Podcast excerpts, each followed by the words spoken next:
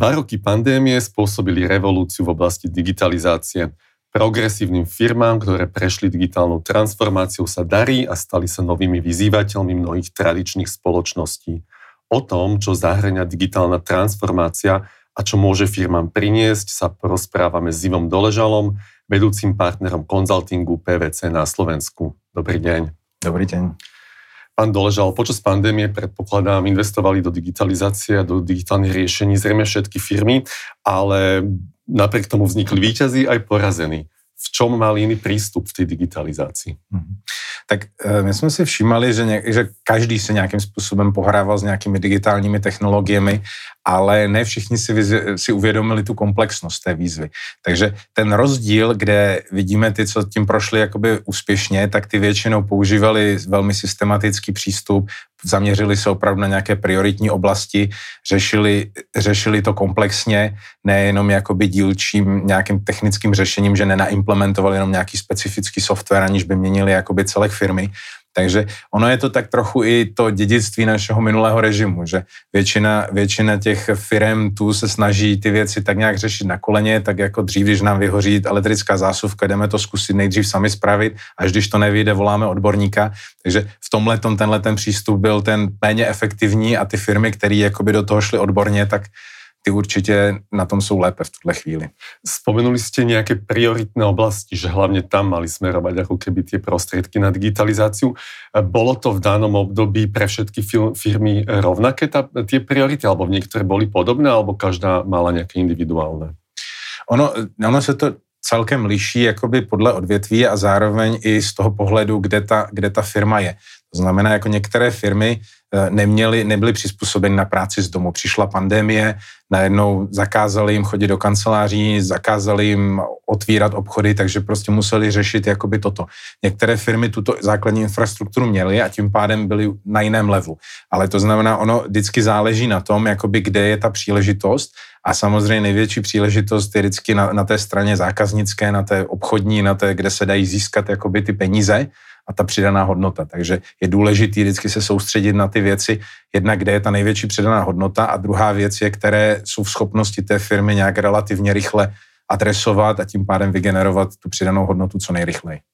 Ta transformácia, ktorú museli firmy podstúpiť, či už digitálna alebo akákoľvek iná, bola vyvolaná určitými externými okolnostiami. Ale samozrejme transformovať treba, aj keď sa nedejú žiadne extrémne okolnosti. Čiže čo boli možno, že hlavné motívy a ciele, ktoré chceli firmy transformáciou dosiahnuť, či už v tom období pandémie, alebo všeobecně? Mhm.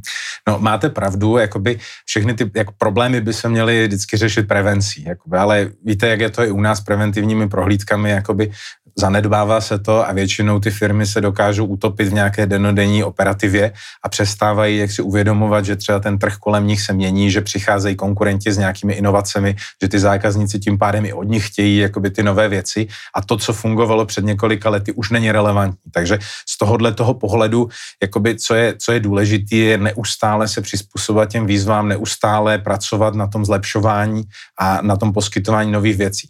Co se týká těch a hlavních cílů nějaké digitální transformace. Ono je to podobné jako u každé té transformace. Každá transformace v podnikatelském prostředí by měla zlepšit finanční výsledky.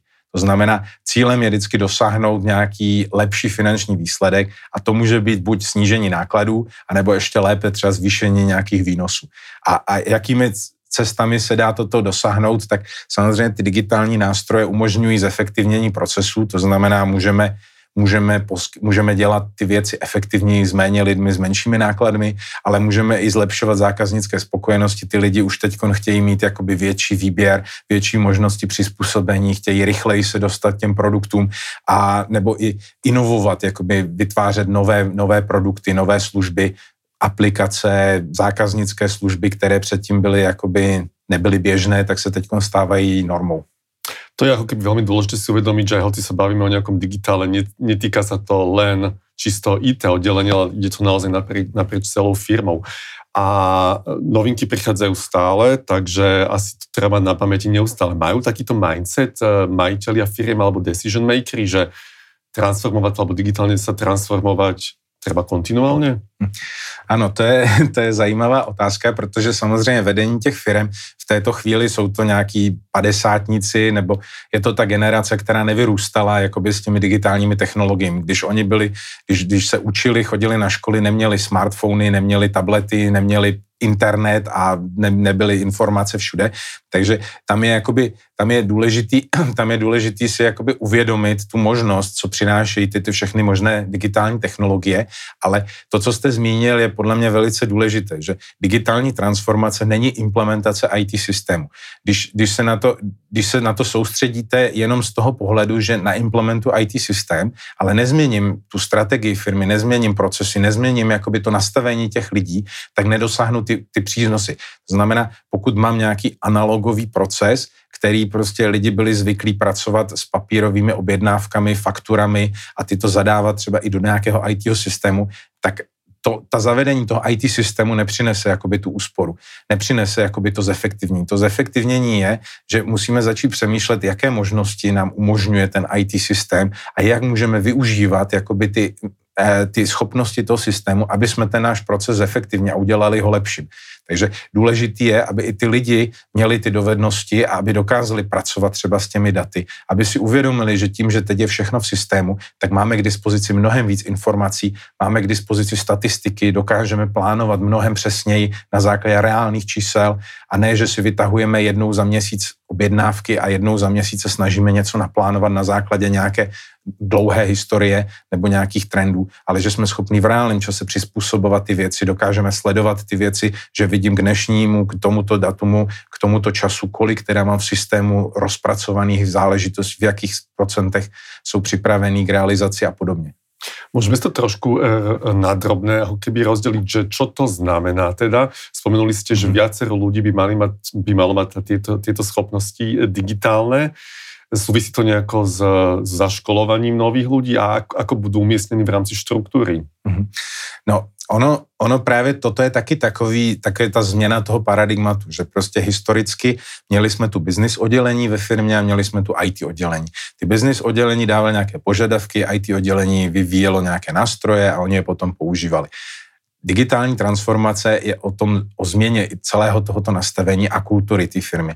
To znamená, že ty, ty business uživatelé by, by měli vědět, jaké jsou k dispozici nástroje. Měli by sami proaktivně si vyhledávat jakoby digitální nástroje, které jim dokážou pomoci a, a ta, ta role toho IT oddělení se v tomto případě mění. A je, co je důležité, je, že jako ty úspěšné digitální transformace začínají nějakou strategií a změnou té firemní kultury a vyškolením opravdu každého toho člověka, aby on přemýšlel, protože on je ten, co rozumí tomu procesu, on ví, kde se dá ušetřit ten čas, on ví, kde se dá přidat ta hodnota k tomu zákazníkovi, takže on je v nejlepší pozici toho, aby identifikoval tu potřebu. A samozřejmě pokud teda už rozumí těm IT nástrojům, tak je schopen, on, on je schopen iniciovat tu změnu a když je dostatečně jakoby agilní a otevřený těm změnám, tak potom on je ten nositel té změny. A co je ještě, co je ještě důležité, ty, ty nové technologie jsou čím dál více uživatelsky přívětivé a už na to, aby jsme teď implementovali nějaký digitální nástroj, tak nepotřebujeme psát nějaký low-level kód. Dřív, když někdo chtěl pracovat s nějakými velkými objemy dat, musel se naučit programovat v SQL, musel prostě psát nějaký kód a zpracovávat ty věci. Teď jsou k dispozici nástroje, kde pomocí pár tahů myši a napsání pár vzorců jako v uživatelském prostředí, které vypadá jak Excel, jsme schopni zpracovávat miliony záznamů i s využitím prvků umělé inteligence a nemusíme být žádní programátoři. Můžeme být jenom datoví analytici. Máte představu uh, o tom, koľko percent, povedzme, ľudí vo firme by malo alebo mohlo mať uh, tento typ uh, schopností, alebo teda upskillovat se na něho, aby to bylo prospešné? No, u nás uh, ono, ono toto se taky liší od typu odvětví a od toho typu, typu toho biznisu, ale co je důležité, že prostě v každé té firmě vždycky budou nějaký digitální evangelisté firmy, eh, lidé, kteří sami proaktivně vyhledávají ty technologie, jsou jim blízké. Potom samozřejmě ta nějaká, ta, ta většina těch lidí je taková, která jakoby ne, není, není ani zpátečnická, ani nějak úplně progresivní, ale dokáže se jakoby strhnout s tím davem a potom samozřejmě budou určitě nějaké procenta lidí, kteří jsou jakoby rezistentní a nedokážou se jakoby přizpůsobit těm novým trendům. Takže je velice těžké jakoby říct, jaké je to procento, ale samozřejmě nám vychází, že prostě, když se začne realizovat nějaký ten, ten digital upskilling program, tak je třeba vytipovat ty lidi, kteří mají jakoby největší potenciál pro využití těch technologií, do kterých tomu mají nejbliže a je důležité to realizovat napříč tou firmou, protože je jedno, co to je za oddělení. Některé ty oddělení mají možná větší přínos, ale zase v některých odděleních máme talentovanější lidi, kde jako je ty změny možno realizovat rychleji. Takže je to takové, tak, tak není to úplně matematicky přesný vzorec, jako kolik procent lidí. Těžko se teda takto odpovědět. Až by se mohlo zdať, že čas lidí tím pádem odbremení zaměstnanců IT oddělení, keď bude ovládat eh, některé věci navyše. A vy jste spomínali, že ta funkcia IT oddělení se bude trošku meniť, čiže jak můžete povedať do budoucnosti, které, které budou ty úlohy, ich primárné. Mm-hmm. Historicky IT oddělení vyvíjelo ty nástroje a spouštělo je a podobně. V tuto chvíli se dostáváme k tomu, jak už jsem zmiňoval, že i ty business oddělení sami jakoby jsou schopní si spoustu těch věcí realizovat sami, ale zároveň jakoby vychá, přicházejí nové výzvy, protože to, to, to IT oddělení by v tuto chvíli mělo být víc ten, co poskytuje nějakou infrastrukturu. Spousta těchto těch řešení, nebo v podstatě skoro všechny, vyžadují nějaké velké objemy dat. Ty data je třeba nějakým způsobem zachytit, zaznamenat, udržovat, zpracovávat, to znamená potřeba nějaký výpočetní výkon, ale i třeba ochraňovat. To znamená prostě nějaká kybernetická bezpečnost.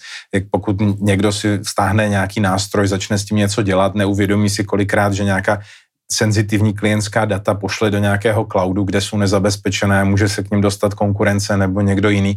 Takže tady ta role toho IT se, do, se, do, se přetváří a zůstává stále ta důležitá v té oblasti poskytování nějaké infrastruktury, poskytování vlastně té podpory pro nějaké ty nástroje, ale i takové té kontrolní a dohledové, jakoby z hlediska třeba té bezpečnosti nebo toho dohledu nad tím, jak se ty dané věci využívají, nebo i nějaké optimalizaci, protože když si v těch business oddělení každý nakoupí licence nebo prostě předplatí nějaké služby, tak potom zjistíme, že vlastně na, na tom průměru to není využíváno, začínáme do toho dávat zbytečně moc penězí a třeba to IT oddělení je schopno tyto věci racionalizovat.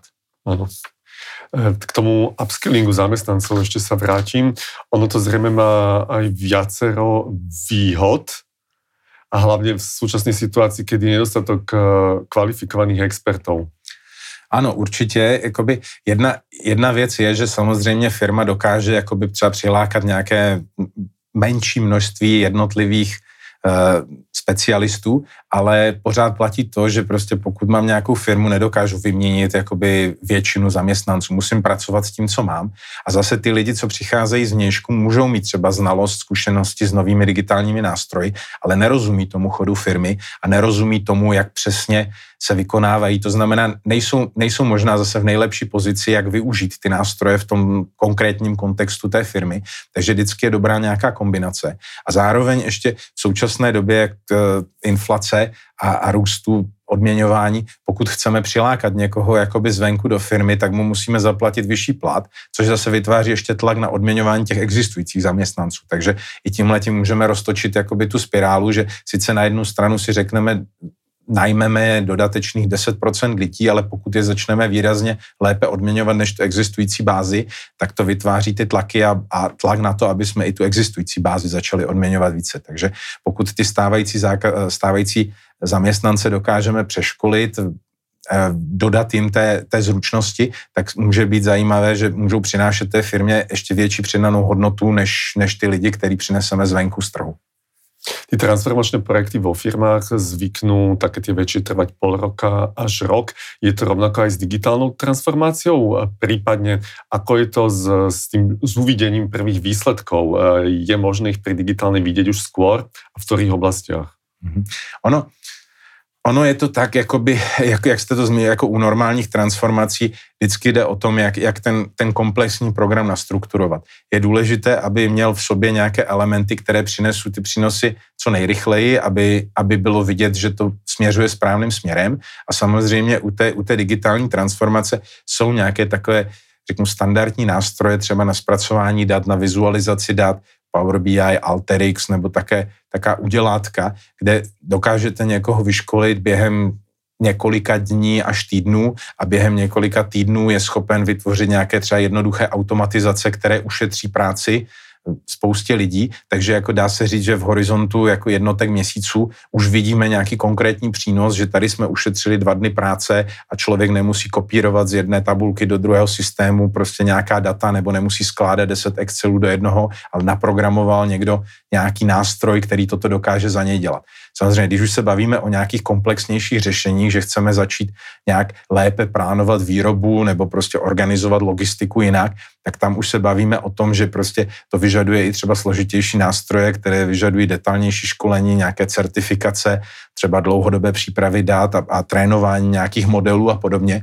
Takže tam potom opravdu jakoby trvá ta implementace třeba i 6 až 9 měsíců, než se to vyladí a než to opravdu začne jakoby generovat nějaké přínosy Môžeme pri tých prínosoch rovno teda zostať. Eh, ak, ak porovnáme investície vynaložené na digitálnu transformáciu, či, či už ide o prevádzkové alebo investičné, a potom aj výsledok, tak bavíme sa, ako, samozrejme určite sa to líši od firmy k firme, ale ak môžete možno nejakých case study spomenúť, aký bol eh, prírastok ziskovosti Ono, ono, toto se tak jako těžko dá, těžko dá říct, jako my se snažíme na těch projektech, které realizujeme, se dostávat k nějakému zlepšování té finanční výkonnosti o 20-30%. Ta naše zkušenost je, že třeba do 10% se to dá udělat nějakými organizačními opatřeními, nebo že každá firma má nějaké rezervy, takže když přijde nějaká těžká doba a zatlačí, tak dokáže třeba o 10% zlepšit finanční výkonnost.